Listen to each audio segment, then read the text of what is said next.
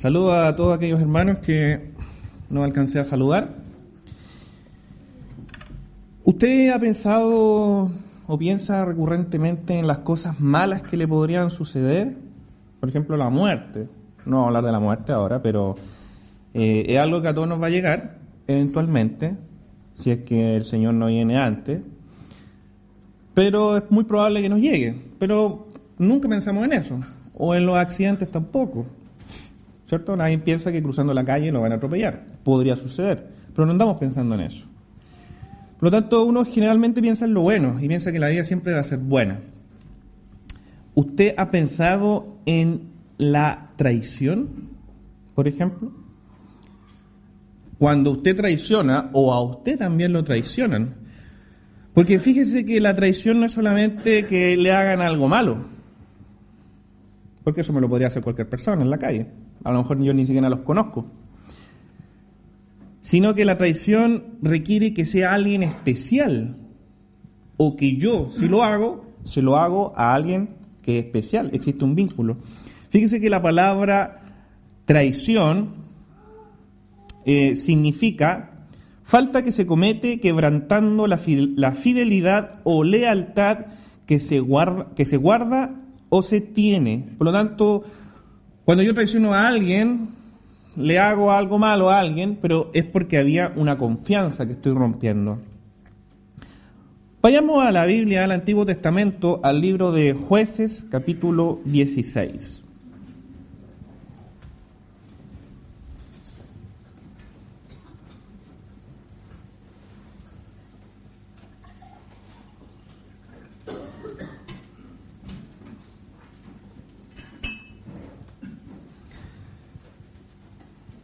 Jueces 16, quiero ponerle una historia, no toda, pero es una historia que va muy relacionada con este tema que es de Sansón y Dalila.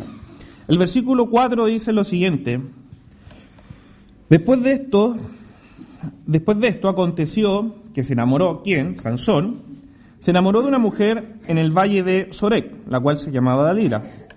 Y vinieron a ella los príncipes de los filisteos y le dijeron, Engáñale e infórmate en qué consiste su gran fuerza y cómo la podríamos vencer para que lo, para que lo atemos y lo dominemos y que cada uno de nosotros y cada uno de nosotros te dará mil ciclos de plata. Y Dalila dijo a Sansón, yo te ruego que me declares en qué consiste tu gran fuerza y cómo, y cómo podrás ser atado para ser dominado. Y le respondió Sansón, si me ataren, con siete mimbres verdes que aún no estén enjutos, entonces me debilitaré y seré como cualquiera de los hombres. Bueno, esto al final no era así, porque el versículo 10 dice lo siguiente. Entonces Dalila dijo, a Sansón, he aquí, he aquí, tú me has engañado y me has dicho mentiras. Descúbreme pues ahora y te ruego cómo podrás, cómo podrás ser atado. Eh, llama la atención que Dalila se sienta ella traicionada, ¿cierto? En, circunstancias que ella era la que quería traicionar acá. Pero bueno. Y también llama la atención la respuesta de Sansón. ¿Acaso él le reprocha que la haya traicionado? No. Entonces Sansón en el versículo 11 dice, y él le dijo, si me ataren fuertemente con cuerdas nuevas que no se hayan usado, yo me debilitaré y seré como cualquiera de los hombres. Entonces Dalila hace esto, llama a los filisteos y Sansón, ¿cierto?, se libra. ¿Por qué? Porque no era eso lo que le quitaba la fuerza. El versículo 15 dice lo siguiente, y ella le dijo, ¿cómo dices yo te amo?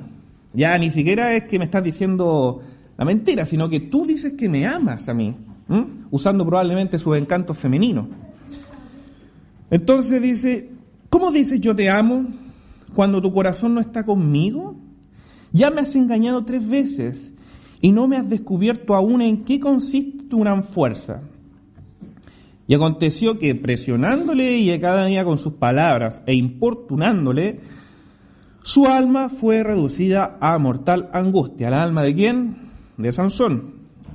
Y el 17 dice, le descubrió pues todo su corazón. Es decir, al final le dijo la verdad. Y le dijo, nunca mi cabeza llegó, llegó navaja.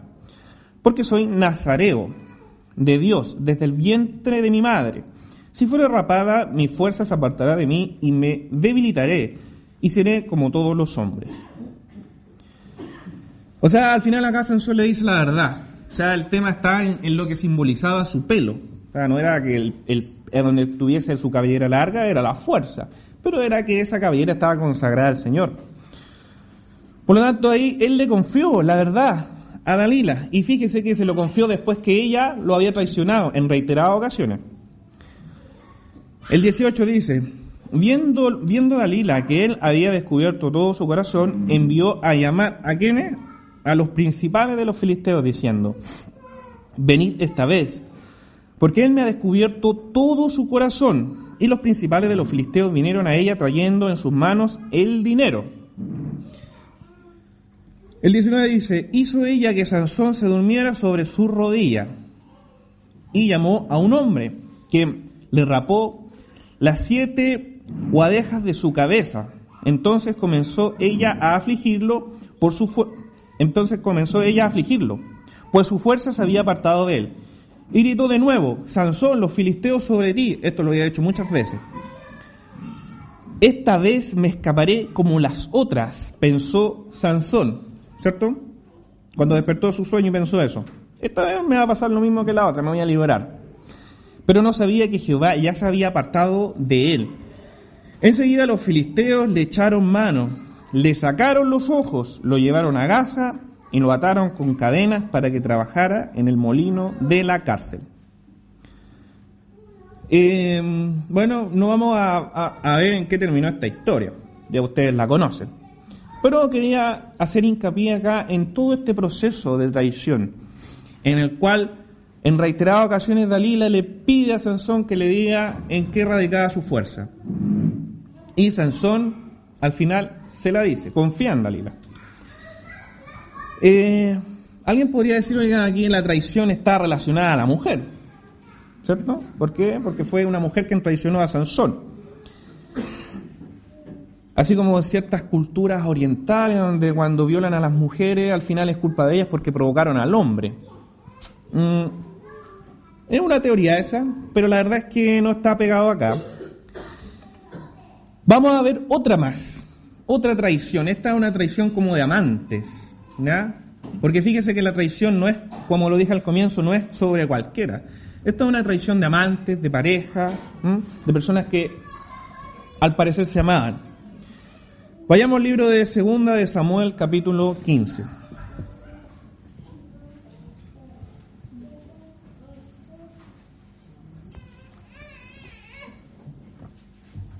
Y aquí vamos a hablar de una traición familiar.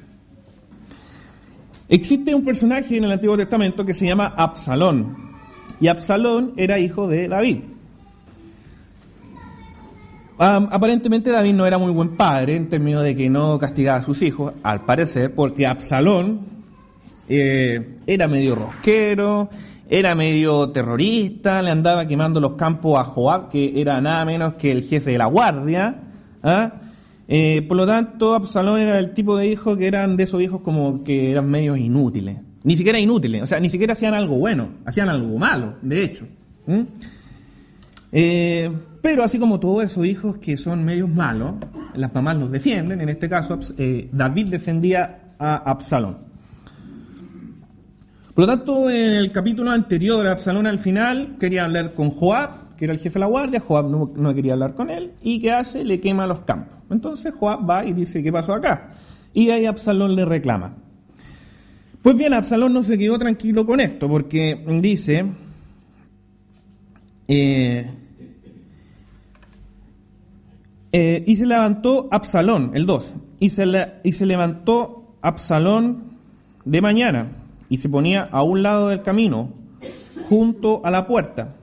Y cualquiera que tenía pleito y venía al rey a juicio, Absalón le llamaba y le decía, ¿de qué ciudad eres? Y él respondía, tu siervo es, tu siervo es de una de las tribus de Israel.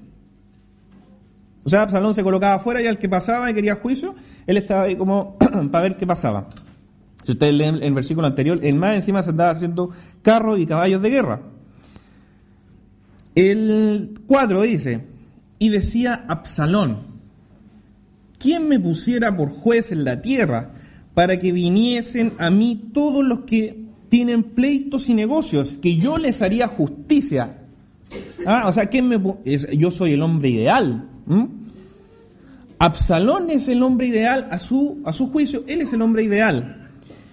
O sea, uno podría ver el prontuario que tiene Absalón. O sea, fuera de que quemó los campos de Joab, además mm, asesinó a su medio hermano. En los versículos anteriores aparece que él asesina a su medio hermano, que se llama Amnón, para vengar la violación de su hermana Tamar.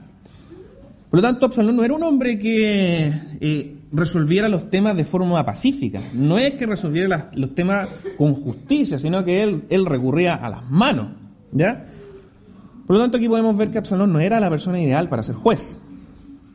El versículo 5 continúa diciendo, y acontecía que cuando alguno se acercaba para inclinarse a él, él extendía la mano y lo tomaba y lo besaba, una especie de señor. Bueno, Absalón sigue con este juego harto tiempo. En el versículo 7 dice, y al cabo de cuatro años aconteció que Absalón dijo al rey, que rey David, su padre, yo te ruego que me permitas que vaya a Hebrón a pagar mi voto que he prometido a Jehová. El 9 dice, y el rey le dijo, ven paz. Y él se levantó y fue a Hebrón. Entonces envió Absalón mensajero por todas las tribus de Israel diciendo, cuando oigáis el sonido de la, de la trompeta diréis, Absalón reina, Absalón reina en Hebrón. Y fueron con Absalón doscientos hombres de Jerusalén convidados por él, los cuales iban en su sencillez sin saber nada, sin saber lo que estaba tramando Absalón. Y mientras Absalón ofrecía sacrificios, llamó a Aitofel Gilonita. ¿Quién era Aitofel? Consejero de David, de la ciudad de Gilo. Pero este sí sabía lo que estaba ocurriendo. Y la conspiración se hizo poderosa y aumentaba el pueblo que seguía a Absalón. Y un mensajero vino a David, diciendo, el corazón de todo Israel se va tras Absalón. Por lo tanto, David, siendo un hombre inteligente, se da cuenta de lo que está sucediendo. Incluso es probable que ya lo sospechara. Entonces el 14 dice, entonces David dijo a todos sus siervos que estaban con él en Jerusalén, levantaos y huyamos, porque no podremos escapar delante de Absalón. Daos prisa a partir, no sea que apresurándose, apresurándose él nos alcance y arroje el mal sobre nosotros y era la ciudad a filo de espadas.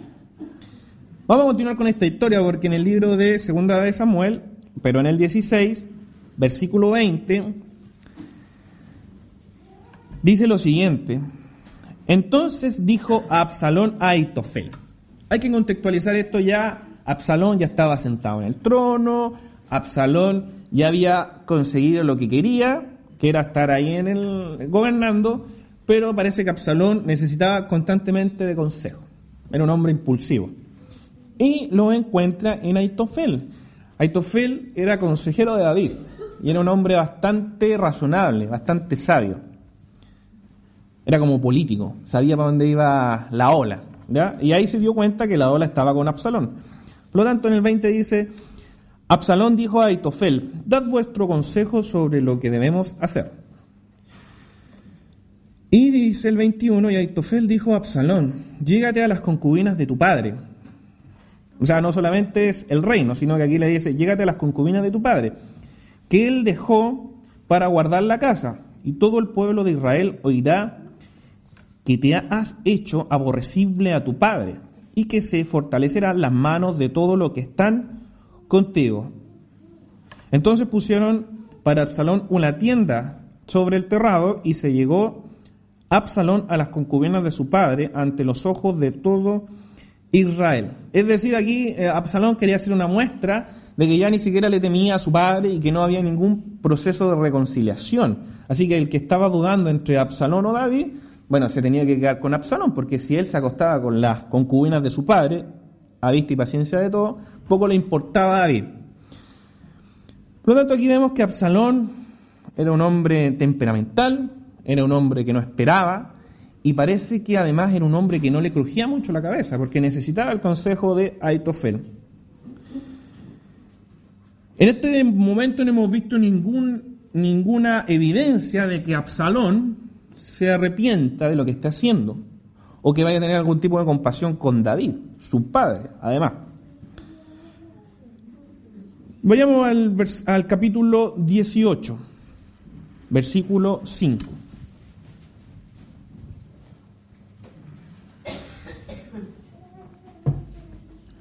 Bueno, para entender qué ocurrió hasta este momento, eh, uno de los consejeros de David se, se, infiltra en la corte de Absalón y empieza a dar consejos para sabotear a Aitofel, para ayudar obviamente a David. Por lo tanto, ya estos ejércitos se iban a enfrentar. ¿Cuál es el de Absalón con, con el ejército de David? Y dice el 5, antes de ir a la guerra, el rey mandó a Joab, a Abisai y a Itaí, diciendo, tratad benignamente por amor de mí al joven Absalón. O sea, David ni siquiera quería venganza sobre Absalón. Le decía, ya vamos a la guerra, pero no maten. En el fondo eso le estaba diciendo, no maten por favor a Absalón mi hijo. Y esto no se lo dijo solamente a ellos, sino que todo el pueblo vio cuando el rey dio la orden acerca de Absalón a todos los capitanes. O sea, nadie se podía dar ahí porque no lo sabía, no lo escuché, todos sabían. El 6 dice, y salió pues el pueblo al campo contra Israel, y se libró la batalla en el bosque de Efraín. Y allí cayó el pueblo de Israel delante de los siervos de David, y se hizo allí en aquel día una gran matanza de veinte mil hombres el 10 dice, viéndolo uno, avisó a Joab diciendo, he aquí he visto a Absalón colgado de una encina.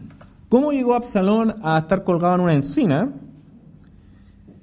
En el versículo 9 dice, y encontró Absalón, y se encontró Absalón con los siervos de David, es decir, con los guerreros. E iba Absalón sobre un mulo, y el mulo entró por debajo de las ramas espesas de una gran encina, y se le enredó la cabeza, en la encina. Y Absalón quedó suspendido entre el cielo y la tierra. Y el mulo en que iba pasó delante, es decir, el mulo pasó y él se quedó enredado en su cabellera. Eso es como para que uno se pueda hacer una imagen de la torpeza de Absalón. O sea, era mal hijo, era bueno para las peleas, era temperamental, era traicionero, era mal guerrero, era cobarde, y más encima se dejaba el pelo largo, así, a lo mejor se preocupaba de su aspecto. A mí siempre las personas, los hombres que se dejan el pelo muy largo, me denotan como flojera, creo yo, como, como que ya se les fue la micro, que les gusta el rock y qué sé yo. ¿ah? Es una opinión muy personal. Bueno, yo creo que Absalón era como ese tipo de hijo. Y eh, llega Joab, que recordemos que a Joab le quemaron sus campos, por lo tanto Joab ya le tenía, tenía a Absalón en la mira. Y Joab escuchó la orden que dio David pero ahí no estaba David, estaba él y Absalón y los guardias que estaban con Joab. El 14 dice, y respondió Joab, no malgastaré mi tiempo contigo, estaban hablando en ese momento, y tomando tres dardos en su mano, los clavó en el corazón de Absalón, quien aún estaba vivo en medio de la encina, claro, si tenía solamente el pelo, el pelo enredado. Y además, el 15 dice, y diez jóvenes escuderos de Joab rodearon e hirieron a Absalón y acabaron de matarle. Por lo tanto, Absalón murió. ¿Era la voluntad de David? No. Después de toda esta sucia traición que había hecho Absalón contra su padre y rey David, ¿habría obtenido el perdón Absalón si es que él se hubiese arrepentido? Pero consideramos que el arrepentimiento de Absalón era porque ya perdió. ¿ah? No, no cuando alguien se arrepiente de que se da cuenta, recapacita que Absalón haya perdido. Personalmente yo creo que sí, que sí hubiese obtenido el perdón de David, porque era su hijo y David lo amaba. Pero hay otro traidor en esta historia, ¿ya? Devolvámonos al capítulo 17, porque queremos ver qué pasó con el consejero Aitofel. Aitofel era consejero de David y después se cambió al bando de Absalón cuando éste lo traicionó. ¿Qué pasó con Aitofel? Dice el 23.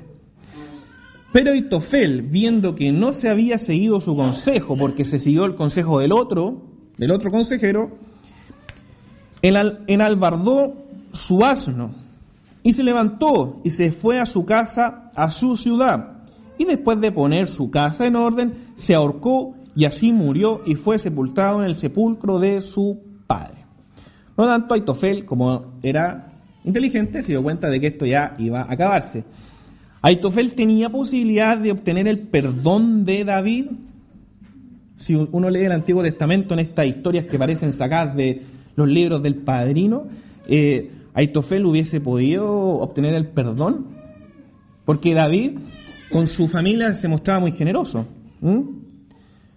Pero traicionar a David es como traicionar ahora al Chapo Guzmán o, a Pablo Escobar. David no lo iba a dejar tranquilo. Por lo tanto, Aitofel sabía que a él no le iba a llegar este perdón.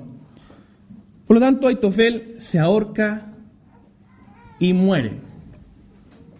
Por lo tanto, ya hemos visto, ya vamos como en tres traiciones, dos grandes, una de amante, otra de hijo y consejero, y vayamos a la traición por excelencia que aparece en el Nuevo Testamento. Le invito a que vayamos al libro de Mateo, capítulo 26.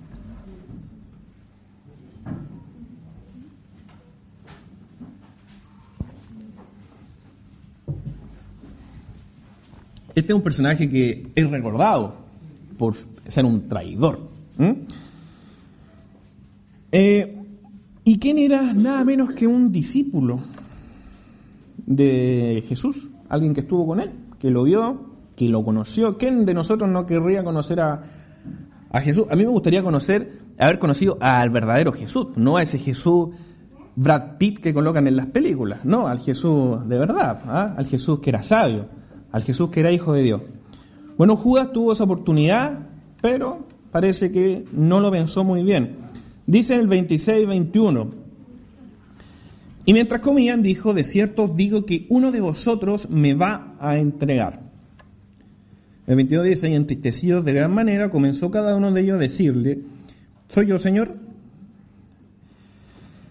El 23 dice, entonces él respondiendo dijo, el que mete la mano conmigo en el plato, ese me va a entregar. A la verdad, el Hijo del Hombre va según está escrito de él, más hay de aquel hombre por quien el Hijo del Hombre, es decir, Jesús, es entregado. Bueno le fuera a ese hombre no haber nacido. Entonces respondiendo Judas, el que le entregaba, porque esto fue escrito después, dijo, ¿soy yo maestro? y Jesús qué le dice? Le dijo, tú lo has dicho. Probablemente era una cena donde ellos dos nomás estaban conversando, porque si no los otros se hubiesen dado cuenta de esto. Por lo tanto, aquí, ¿qué hace Jesús? Le dice, uno de ustedes me va a entregar, pero hay de ese que me va a entregar. O sea, en el fondo le está diciendo, no lo haga, a pesar de que él sabía que lo iba a hacer, pero le da la advertencia, no lo hagas. Y además dice, tú me vas a traicionar, tú me vas a traicionar. O sea, piénsalo antes de hacerlo mejor. Eh, pero a lo mejor Judas habrá pensado que Jesús era una especie de mago, no sé. Y en el 46, más adelante, ya estaba Jesús con sus discípulos fuera y dice lo siguiente, levantaos, vamos, ved, se acerca el que me entrega. Y mientras todavía hablaba, vino Judas, uno de los doce, con él mucha gente con espadas y palos, de parte de los principales sacerdotes y de los ancianos del pueblo. Y el que le entregaba o sea, Judas les había dado una señal diciendo, al que yo besare, ese es, prendedle. Y enseguida se acercó a Jesús y le dijo, salve maestro, salve es como de respeto, Señor. Y le besó. O sea, Judas era un actor de primera.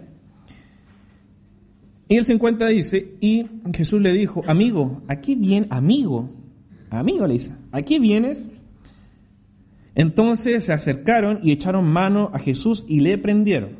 O sea, este echarle mano a Jesús y le prendieron no es te agarro, sino que es como cuando la gente protesta y se acercan los, los carabineros y los agarran ¿ah? a palo, más o menos como ese tipo de, de prendieron a él que hicieron con Jesús. Por lo tanto, acá vemos que Judas, eh, en una canallada increíble, traiciona a su amigo Jesús. Eh, ¿Por qué lo hizo? Después vamos a ver que hay plata entre medio. Mm, quizás Judas no estaba muy convencido de que Jesús era el Salvador, quizás Judas eh, a Jesús había hecho algo que él no le gustaba, pueden haber mil motivos, pero la cosa es que lo traiciona. Y en el versículo, en el capítulo 27, en el versículo 3 dice, entonces Judas, el que le había entregado, viendo que era condenado, viendo que era condenado, yo no sé qué pensaba Judas que iba a hacer cuando entregara esto a, los sacerdotes y la gente del templo, que qué le iban a hacer a Jesús un par de cachetadas y para afuera, no sé, le no lo hagas más. Bueno, pero la cosa es que ya a Jesús lo, querían liquidar. Y dice, y viendo que era condenado, devolvió arrepentido las 30 piezas de plata a los principales sacerdotes y a los ancianos. Y diciendo, yo he pecado entregando sangre inocente. Mas ellos dijeron, ¿qué nos importa a nosotros? Allá tú y arrojando las piezas de plata en el templo, salió y se fue y se ahorcó. Pero Judas, a diferencia de Aitofel, que también se ahorcó, que dicho sea de paso, por lo menos estos hombres tienen la, la valentía de ahorcarse, ¿cierto? Hay gente que lo considera una cobardía, yo no lo considero así, una opinión personal.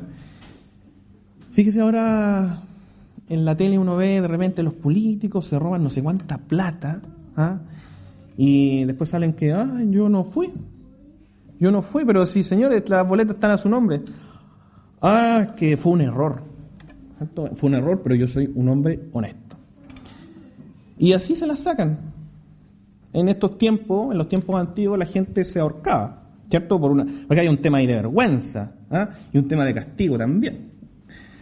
La cosa es que eh, eh, Judas se ahorca. Se arrepintió, pero se ahorcó.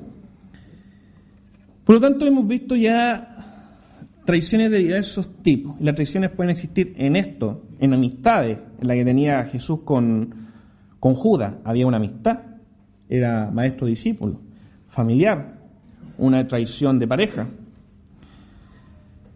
Y en todas las traiciones está involucrada la mentira. Pero la mentira no, por sí sola no genera la traición. O sea, cuando uno traiciona, uno requiere ganarse la confianza de alguien. O sea, alguien tiene que confiar en mí, siendo yo el traidor. O yo he depositado la confianza en otro, si es que esa persona me traiciona. Yo tengo que maquinar, o sea, tengo que pensar una deslealtad. Porque algo se me tiene que ocurrir, algún provecho tengo que sacar yo de esa traición. Luego tengo que ejecutar algo que va a atentar con aquel que confía en mí o atentan conmigo. ¿Cierto? Si es que yo he confiado en otra persona. Y bueno, ahí ya se pierde todo tipo de confianza entre el que es traicionado, ¿cierto? Y el traidor. Estas historias nos parecen un poco lejanas, ocurrieron hace mucho tiempo, incluso lo de Judas ocurrieron hace mucho tiempo atrás. Y pensemos en nosotros, ¿quién confía en nosotros? en términos religiosos. ¿Quién confía en nosotros? ¿Acaso no vino Jesús y entregó su vida por nosotros? ¿Acaso Él no confía en nuestro comportamiento cuando nos metemos al agua y nos bautizamos? Es el primer paso, ¿cierto? Pero lo que continúa después, ¿cuántas veces el Señor ha depositado su confianza en nosotros y nosotros hemos traicionado esa confianza? ¿Mm? Cuando en reiteradas ocasiones se nos dice lo que tenemos que hacer, y en la Biblia está lleno de eso, ya ni siquiera es necesario que venga un ángel ni nada. Y nosotros ignoramos su palabra o tratamos de muñequearla, de modificarla, para no hacerle caso a lo que dice el Señor. ¿Cuántas veces eh, nos preguntan qué estábamos haciendo el domingo en la mañana? Ah, estaba por ahí. No, no, ¿O tú crees en algo? Sí, creo en Dios. ¿Cuántas veces no se dice, no, yo soy cristiano, yo vengo a la iglesia de Cristo? ¿Acaso no estamos traicionando al que murió por nosotros? ¿Cuántas veces no venimos a la iglesia? lo mínimo que nos pide el Señor, lo mínimo que nos pide el Señor es venir a adorar su nombre, es venir a estar en el culto y que, ay, que me duele el estómago, que me siento mal, sí, eso es verdad, puede suceder, pero ¿cuántas veces eso es la excusa? Me siento mal, ¿cierto? Pero el día lunes si me siento igual de mal, igual voy a trabajar, porque si no me descuentan el día, es harta plata. Pero para venir a la iglesia, ¿acaso tenemos la misma, eh, estamos igual de compungidos? Simplemente no asistimos al culto. Por cualquier motivo. Eh, ¿Cuántas veces hay que dar plata para ofrendar? Y simplemente no damos, porque me la gasté en otra cosa, porque la verdad es que tengo cosas más importantes en que gastarla, administro mal mi presupuesto mensual, etcétera. O cuando están mis hermanos acá en problemas. De verdad están en problemas. ¿Ah? Cuando mi hermano no tiene que comer, no tiene dónde estar, y yo le digo, hermano, que te vaya bien. Suerte. Que, la, que la fuerza esté contigo, me falta decirle cómo va, cómo lo lleváis. ¿Y dónde está el Señor ahí? ¿Acaso yo no estoy traicionando al Señor al no ayudar a uno de sus hijos también? Y este es más complicado. ¿Cuántas veces no dudamos de la fe? A lo mejor ni siquiera Dios existe, a lo mejor esto es puro cuento nomás. ¿ah? Eh, no, a lo mejor Dios va a perdonar a todos y, listo, ¿para qué venir a perder el tiempo en la iglesia? ¿Cuántas veces nosotros son estas que le he leído y muchas otras más, en la que aparece en la Biblia que dice, no entrará en el reino de los cielos tales, tales y tales? Y muchas veces cometemos lo que aparece ahí. Le damos mucha importancia a los fornicarios y los, y los idólatras, los amantes al dinero, los borrachos y tantas otras cosas que aparecen ahí. Y nosotros traicionamos la confianza del Señor, no una vez, porque nos arrepentimos, nos perdona. Y así, constantemente, traicionándolo, así como lo hizo Dalila. ¿Con Sansón o acaso ustedes creen que Sansón no sabía que ella la estaba traicionando? ¿O con David? Que cómo le habrá dolido a David, ¿cierto? Que lo traicionara a su propio hijo y después tomar a sus mujeres, además. O con Jesús, que él sabía de antemano que Judas, su amigo, lo iba a traicionar. ¿Cuántas veces el Señor nos advierte y nos dice, así como Jesús le dijo a Judas, tú me vas a traicionar? En la Biblia aparecen muchas frases, ¿cierto?, de cosas que no debemos hacer. Y ese va apuntado con nuestro nombre. Por lo tanto, hermano, eh, a nosotros traicionamos a quien más ha hecho por nosotros. Nos da la oportunidad de tener una vida eterna con Él. Porque la, otra oportunidad es que sea una vida eterna, pero en otro lado, donde yo creo que usted no quiere estar. Eh, por lo tanto, imitemos un caso, imitemos un caso de no traición. Está el de Pedro, ¿cierto? Pedro cuando niega a Jesús. Pero no quiero ir a ese, sino que vayamos a otro. Le invito a que abra su Biblia en Primera de Samuel, capítulo 18.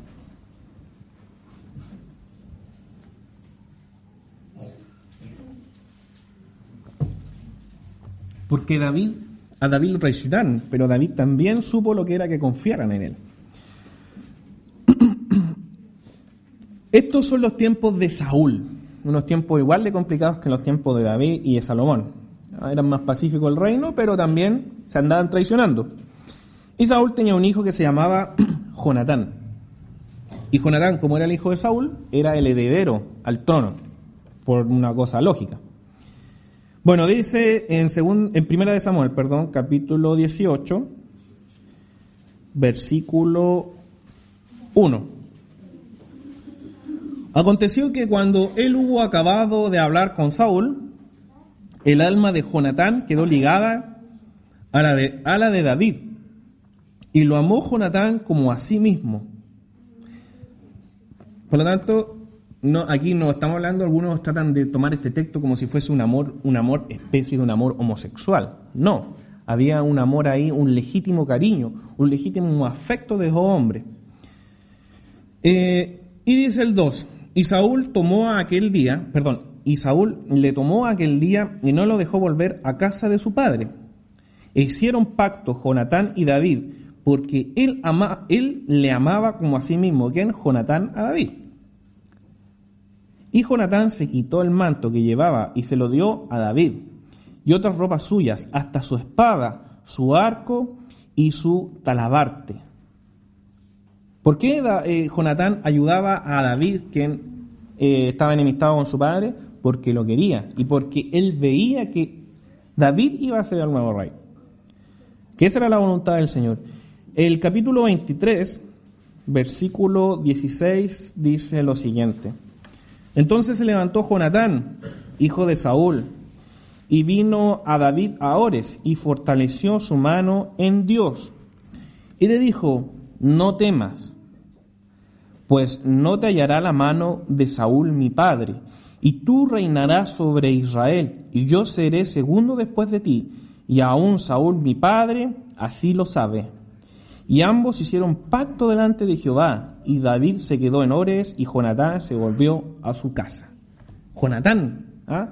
aquí estamos viendo un caso no de alguien que se arrepintió después de haber traicionado. Porque claro, yo me arrepiento, pero el daño ya está hecho. Sino que aquí estamos viendo a alguien que no cometió la traición. Para Jonatán hubiese sido muy fácil entregar, ganarse la confianza de David, que ya la tenía, y haber entregado a David a su padre. Y listo, y ahí se acabó el problema. Por lo tanto, Jonatán dejó su herencia, el reino de Israel. Dejó de seguir a su padre por la propia fidelidad que tenía Jonatán sobre David. ¿Usted ha pensado en... Bueno, yo no sé usted cuando se muera, yo realmente me pongo a pensar en la muerte. Eh, cosa rara porque uno después que se muere, uno ya perdió, ¿cierto?, todo poder de decisión en esta vida. Por lo tanto, lo que hagan con el cuerpo de uno poco importa, a uno. Pero, ¿cierto? las familias necesitan en ocasiones tener un lugar donde ir a dejarle algunas flores a sus seres queridos que ya partieron, ¿cierto? Si es que no deciden incinerarlos, por ejemplo. Y he visto que en las lápidas de repente sale ahí, eh, no sé, por ejemplo, cuando yo muera diga Diego, buen esposo, buen padre, bla, bla, bla. No sé si irá a salir eso, pero bueno, espero que salga. Eh, ¿Usted ha pensado que irá a salir en la suya? pero no en la lápida, sino que en, algún registro, en algo que tenga el Señor. Porque fíjese lo que aparece en segunda de Timoteo, capítulo 4, versículo 9. Ahí está escribiendo y dice, procura venir pronto a verme, porque Demas me ha desamparado, amando este mundo, y se ha ido a Tesalónica. Crescente fue a Galacia y Tito a Dalmacia. Pero ¿qué pasó con Demas? dice que me ha desamparado, amando a este mundo, y se fue, Demas. Eh, le gustaría que en, en ese texto, donde dice Demas, dijera, y Diego me ha desamparado, amando este mundo. Y Nicolás me ha desamparado. Saque ese, ese nombre de Demas y coloque el suyo ahí. Que amando este mundo al final dejó al Señor. Y piense eso que apareciera ahí en su, lápida. ¿ah? Y Diego, amando este mundo, dejó el camino del Señor. Se vería feo, ¿cierto? Aparte de las tremendas consecuencias que tiene eso sobre mí. ¿Cómo quiere, cómo quiere ser recordado usted? ¿Cómo quiere ser recordado usted por el Señor? ¿Como alguien fiel? ¿Como alguien que cometió errores? ¿Cierto? Pero se mantuvo fiel. ¿Cuántas veces David no traicionó cierto la confianza de Jehová, pero al final se mantuvo fiel. Así lo dice el Señor. Por lo tanto, el hecho de que nos equivoquemos no es sinónimo de traición. Pero el hecho de dejar abandonado al Señor e irnos de acá, eso sí es una traición. ¿Cómo quiere ser recordado usted? ¿Como el traidor o como el fiel?